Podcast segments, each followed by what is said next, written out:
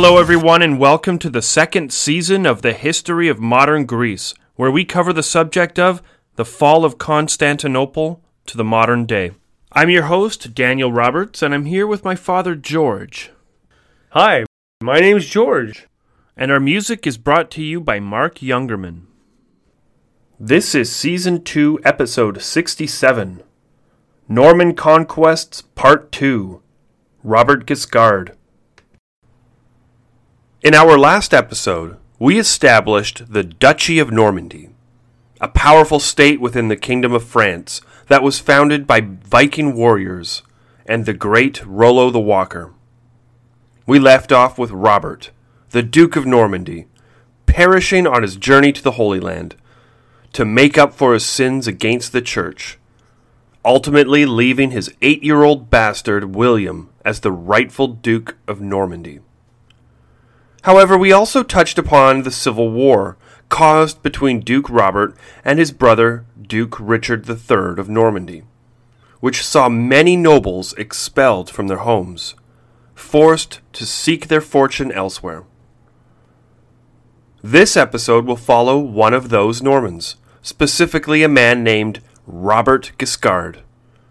This man will start his career as a mercenary working for the Roman army in the conquests against the Fatimids in Sicily, but will ultimately set his targets on the imperial capital of Constantinople.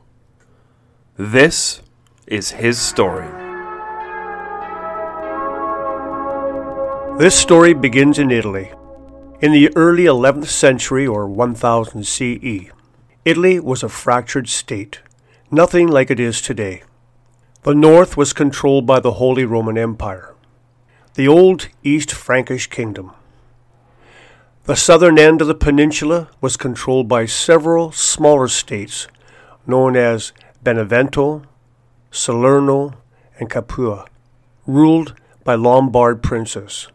And at the southern end of the boot was controlled by the Byzantine Empire. Sicily was ruled by the Fatimid Caliphate. It is in the Italian state of Benevento that Norman warriors traveled on pilgrimage to visit a holy site when they were approached by a Lombard nobleman. This Lombard nobleman was a vassal of the Byzantine Empire and wanted to finally get rid of his Greek overlords and establish the independent Lombard kingdom. The Normans were battle hungry Vikings and enthusiastically agreed to help the Lombard prince in his war against the Byzantine emperor. In 1018, the Lombard prince, with his Norman mercenaries, engaged with the Romans in their fight for independence. Unfortunately for the Lombards, the Romans annihilated their army. It was a complete disaster and the Lombard rebellion came to a crashing end. But for the Normans, this was just the beginning.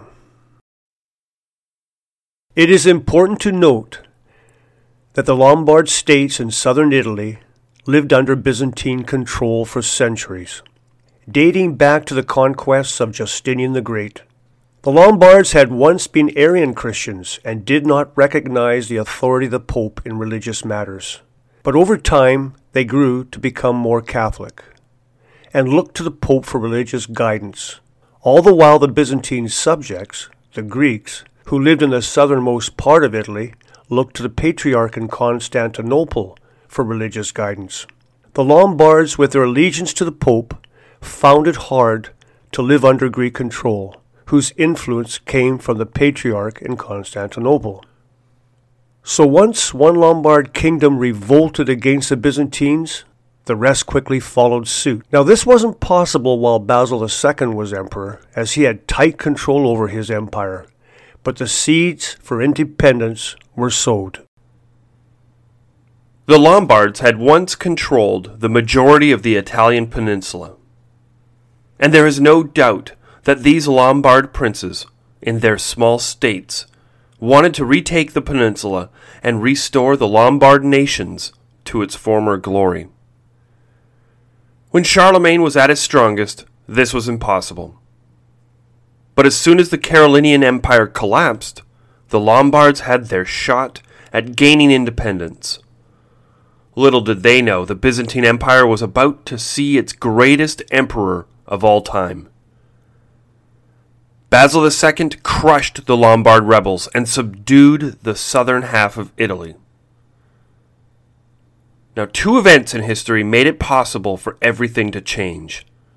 The first was the death of Basil II, and the second was the arrival of Norman mercenaries. So, how did the Normans make it to Italy?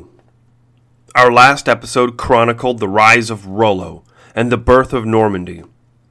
But we also covered the political instability of the region. The land was home to Viking warlords, brutes who made their wealth plundering and conquering weaker states. Once Rollo became Duke Robert of Normandy, it set a hierarchy in place.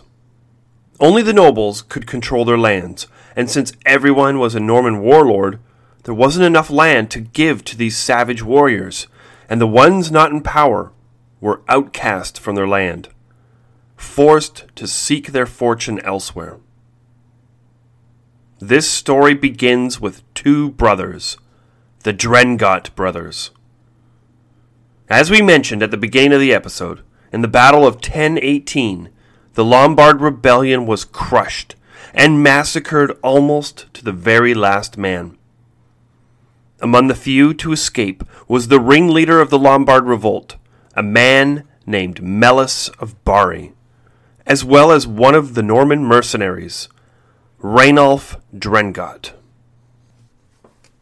Going back in time, just a few decades, to the land of Normandy, under the reign of Richard II, who was the grandson of Rollo.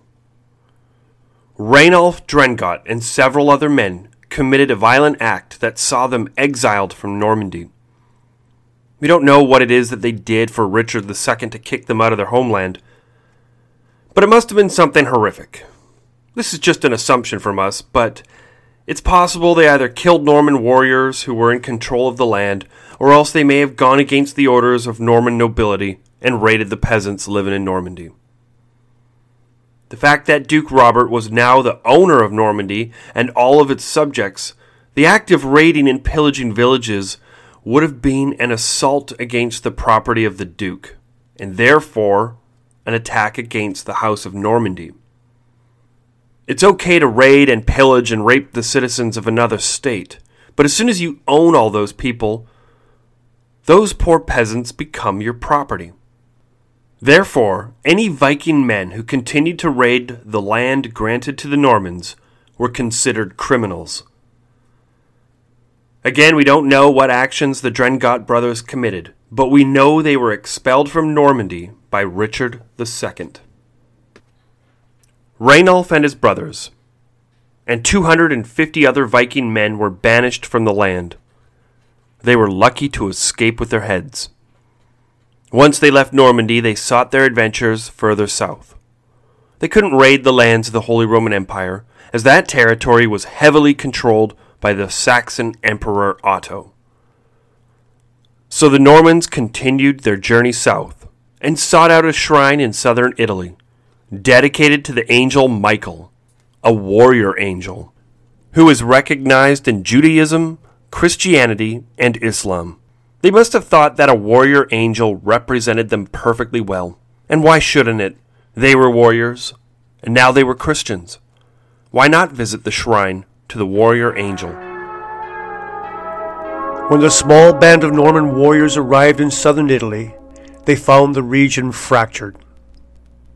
And they were quickly approached by a Lombard prince to fight in a rebellion against the Byzantine overlords. At the time, the only Byzantine forces in Italy were small. But very quickly, the rebellion brought the wrath of Basil II, and the rebellion was crushed. Almost everyone died, including most of the Normans, as well as Gilbert Drengot, Rainulf's brother. The surviving Normans followed Rainulf as their leader and sought refuge in the mountains. Their old master, the Lombard prince, had abandoned them and sought refuge with the Holy Roman Empire, leaving the Normans in southern Italy to their own devices. At this point in history, there were no more than a few hundred Norman warriors. but they were still the strongest warriors in the land, and their ambitions were just getting started. They built up their own stronghold in, in Campania, a southern Italian state. They were not farmers, and so needed to raid villages and nearby settlements for food and supplies, raining terror on the inhabitants of Campania. With the strength of the Normans increasing, the Lombard independence movement quickly changed into a Norman conquest of southern Italy. It quickly became apparent that the powerhouse in the southern peninsula was no longer the Holy Roman Empire or the Lombard separatists, but was in fact the Byzantine Empire. And the Normans hiding in the mountains quickly found that fact out for themselves. In 1020, the last prince of the Lombard rebellion was captured by the Byzantines. In front of a crowd, the Lombard prince was bound by his hands and feet and forced into a sack. The Byzantines then placed a snake, a monkey, and a rooster into the sack with the Lombard prince, then tossed the sack into the sea. It was a gruesome execution and also signaled the end of the Lombard rebellion. This execution left the Norman mercenaries with no one to pay them to fight. After the death of the Lombard prince, the greatest army led by one of the greatest Byzantine generals, George Maniakes, arrived on the shores of Italy. Their goal was to take the island of Sicily from the Fatimids. It was a multi ethnic super army, and it had the money to pay for any mercenary willing to help their cause. George Maniakes was a superstar of his time, akin to Alexander the Great. He led his army from the front, charging into battle beside his men. He was a fierce warrior who was accompanied by the Imperial Varangian Guard. The Varangian Guard, as we explained in the previous episode, was made up of Norsemen from Scandinavia. They were Vikings. Leading the Varangian Guard was a nobleman named Harold Hardrada, a warrior from Constantinople who was born in Norway. He had made his way through the river system to the Byzantine Empire and now rode on the ship across the Adriatic to the Italian peninsula to take over the island of Sicily. Harold Hardrada had proven himself capable during the siege of Aleppo. He was a brave Viking warrior, loyal to the Byzantine emperor. George Maniakes, the superstar general, was a tough man and often whipped his subordinates for disobeying orders. Unfortunately for him, one of his officers who let him down in battle was stripped naked in front of all his men and beaten nearly to death. This type of disgrace was meant to teach his officers a lesson about following orders. But what George Maniakes didn't know at the time was that this officer was related to the family that seized the imperial throne after the death of Constantine VIII. This act triggered a response from the imperial capital, and George Maniakes was recalled from Italy. George Maniakes wasn't going to take this line down, and he raised an army of Byzantine soldiers who led a rebellion against the new emperor. But they were swiftly defeated and killed in battle. All of the successes won by Maniakes in Sicily, the land taken by the Roman soldiers, was eventually lost. The Arabs regrouped and systematically repelled the Byzantine forces, and the Fatimids took back the entire island. Consequently, the Norman mercenaries who were hired by the Byzantines and fought with them in the conquests of Sicily learned for themselves the prize that waited on the other side of the narrow sea. The Normans had been mercenaries this entire time, fighting for other powers, but now they had seen the lands of Sicily for themselves. Did they really need a foreign power to finance their campaign?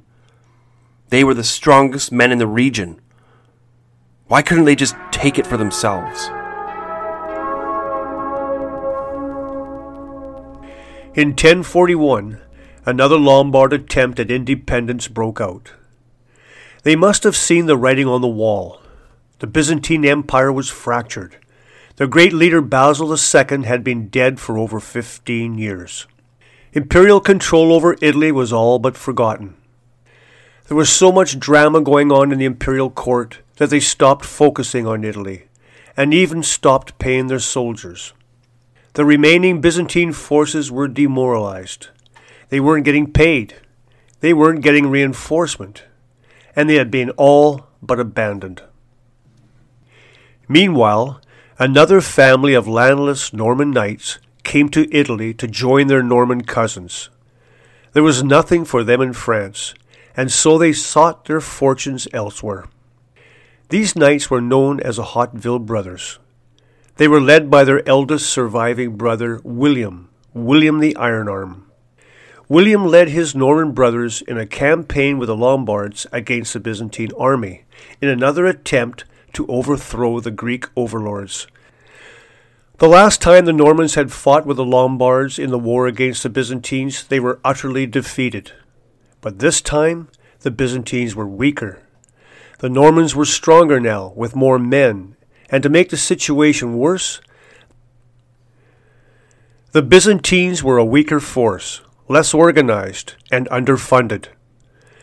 The result of this campaign was a total victory for the Lombards and Norman mercenaries. They even managed to capture the Byzantine commander and ransomed him back to Constantinople for a hefty price.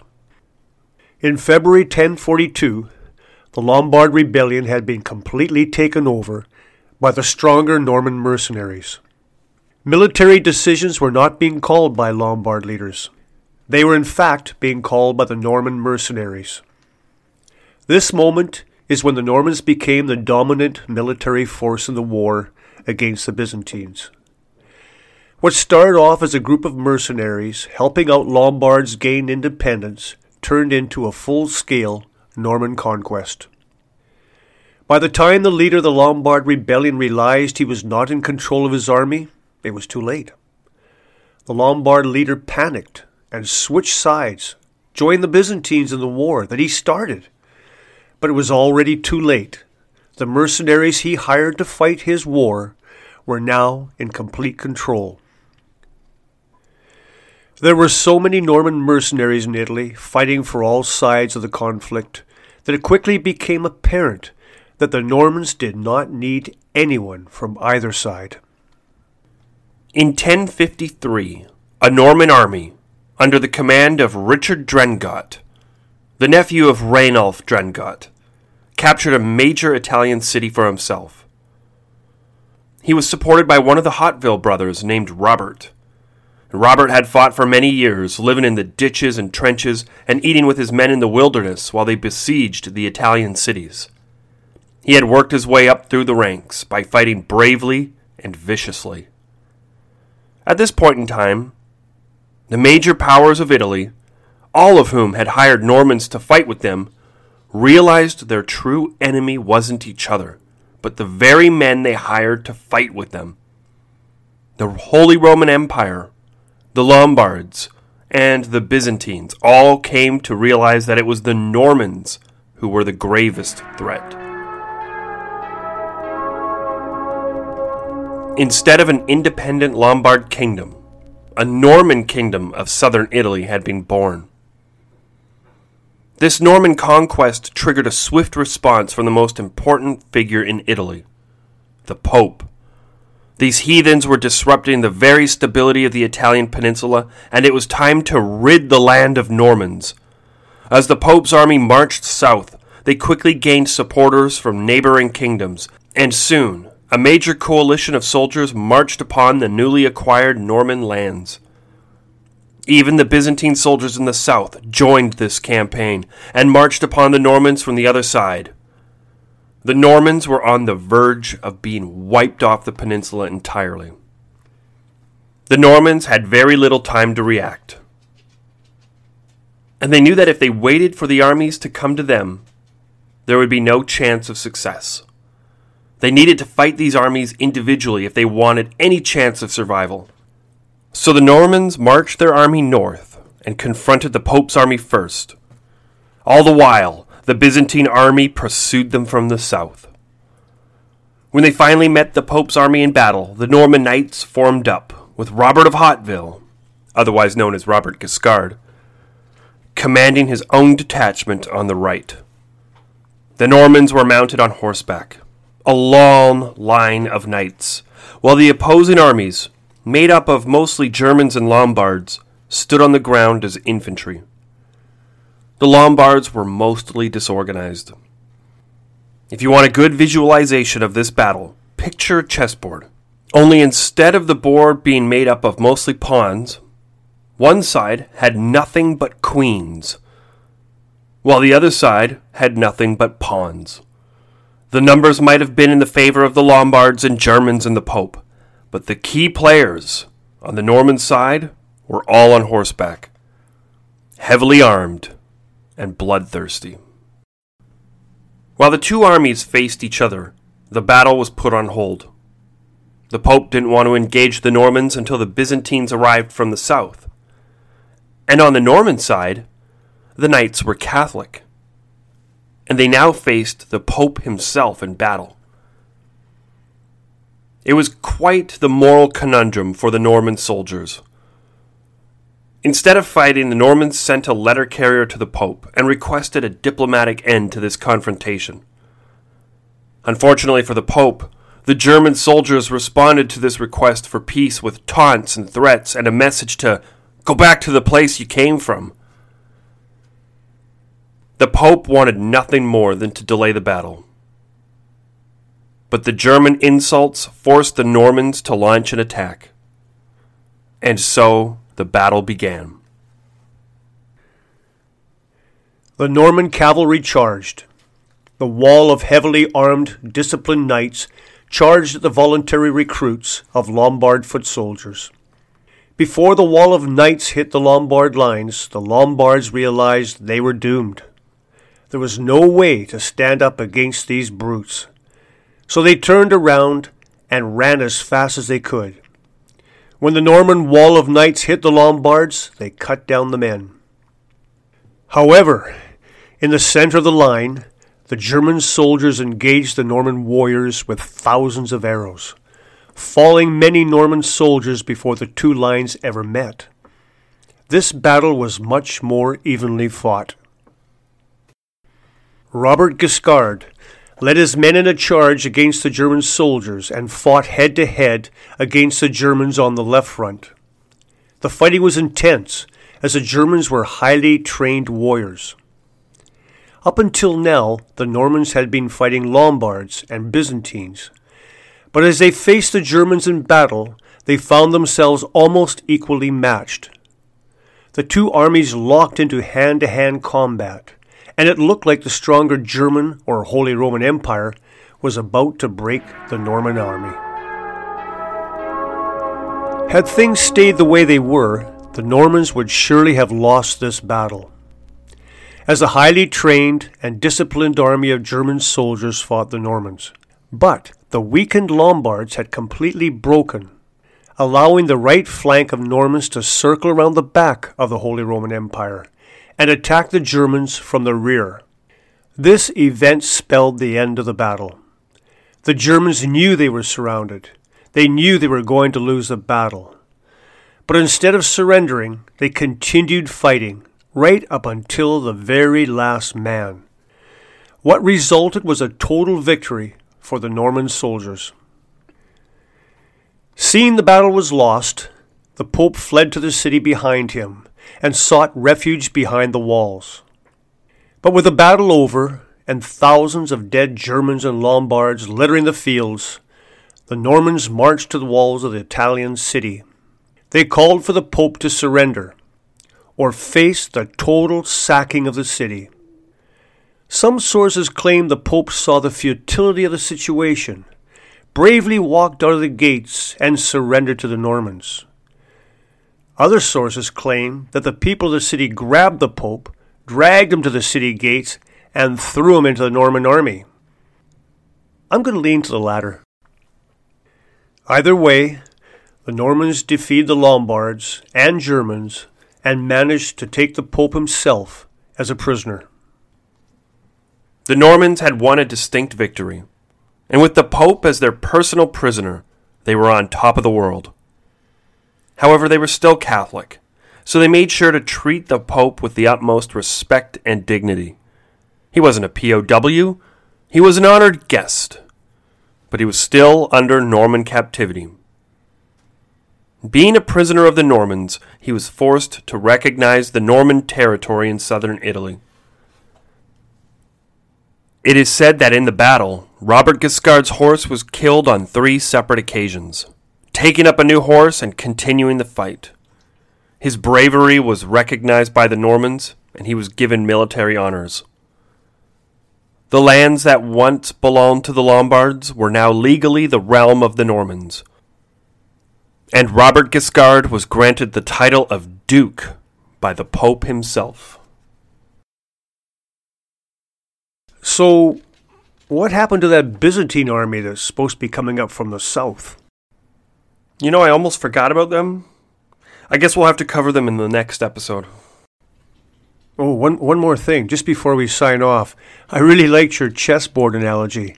It reminded me of, of a famous line somewhere a picture is worth a thousand words, and, and boy, did that ever do it.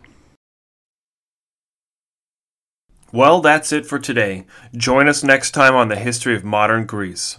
Stay safe and stay awesome.